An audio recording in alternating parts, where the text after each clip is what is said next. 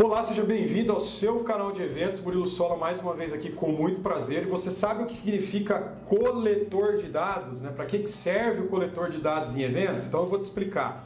Você que está começando com eventos ou você que não sabe o significado.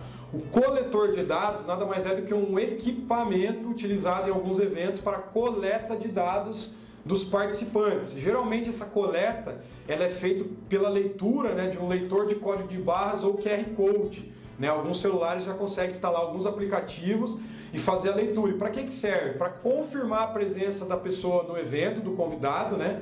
porque ela se inscreveu no evento e não necessariamente ela vai estar no evento. Né? Então ele serve para confirmar e também para coletar os dados.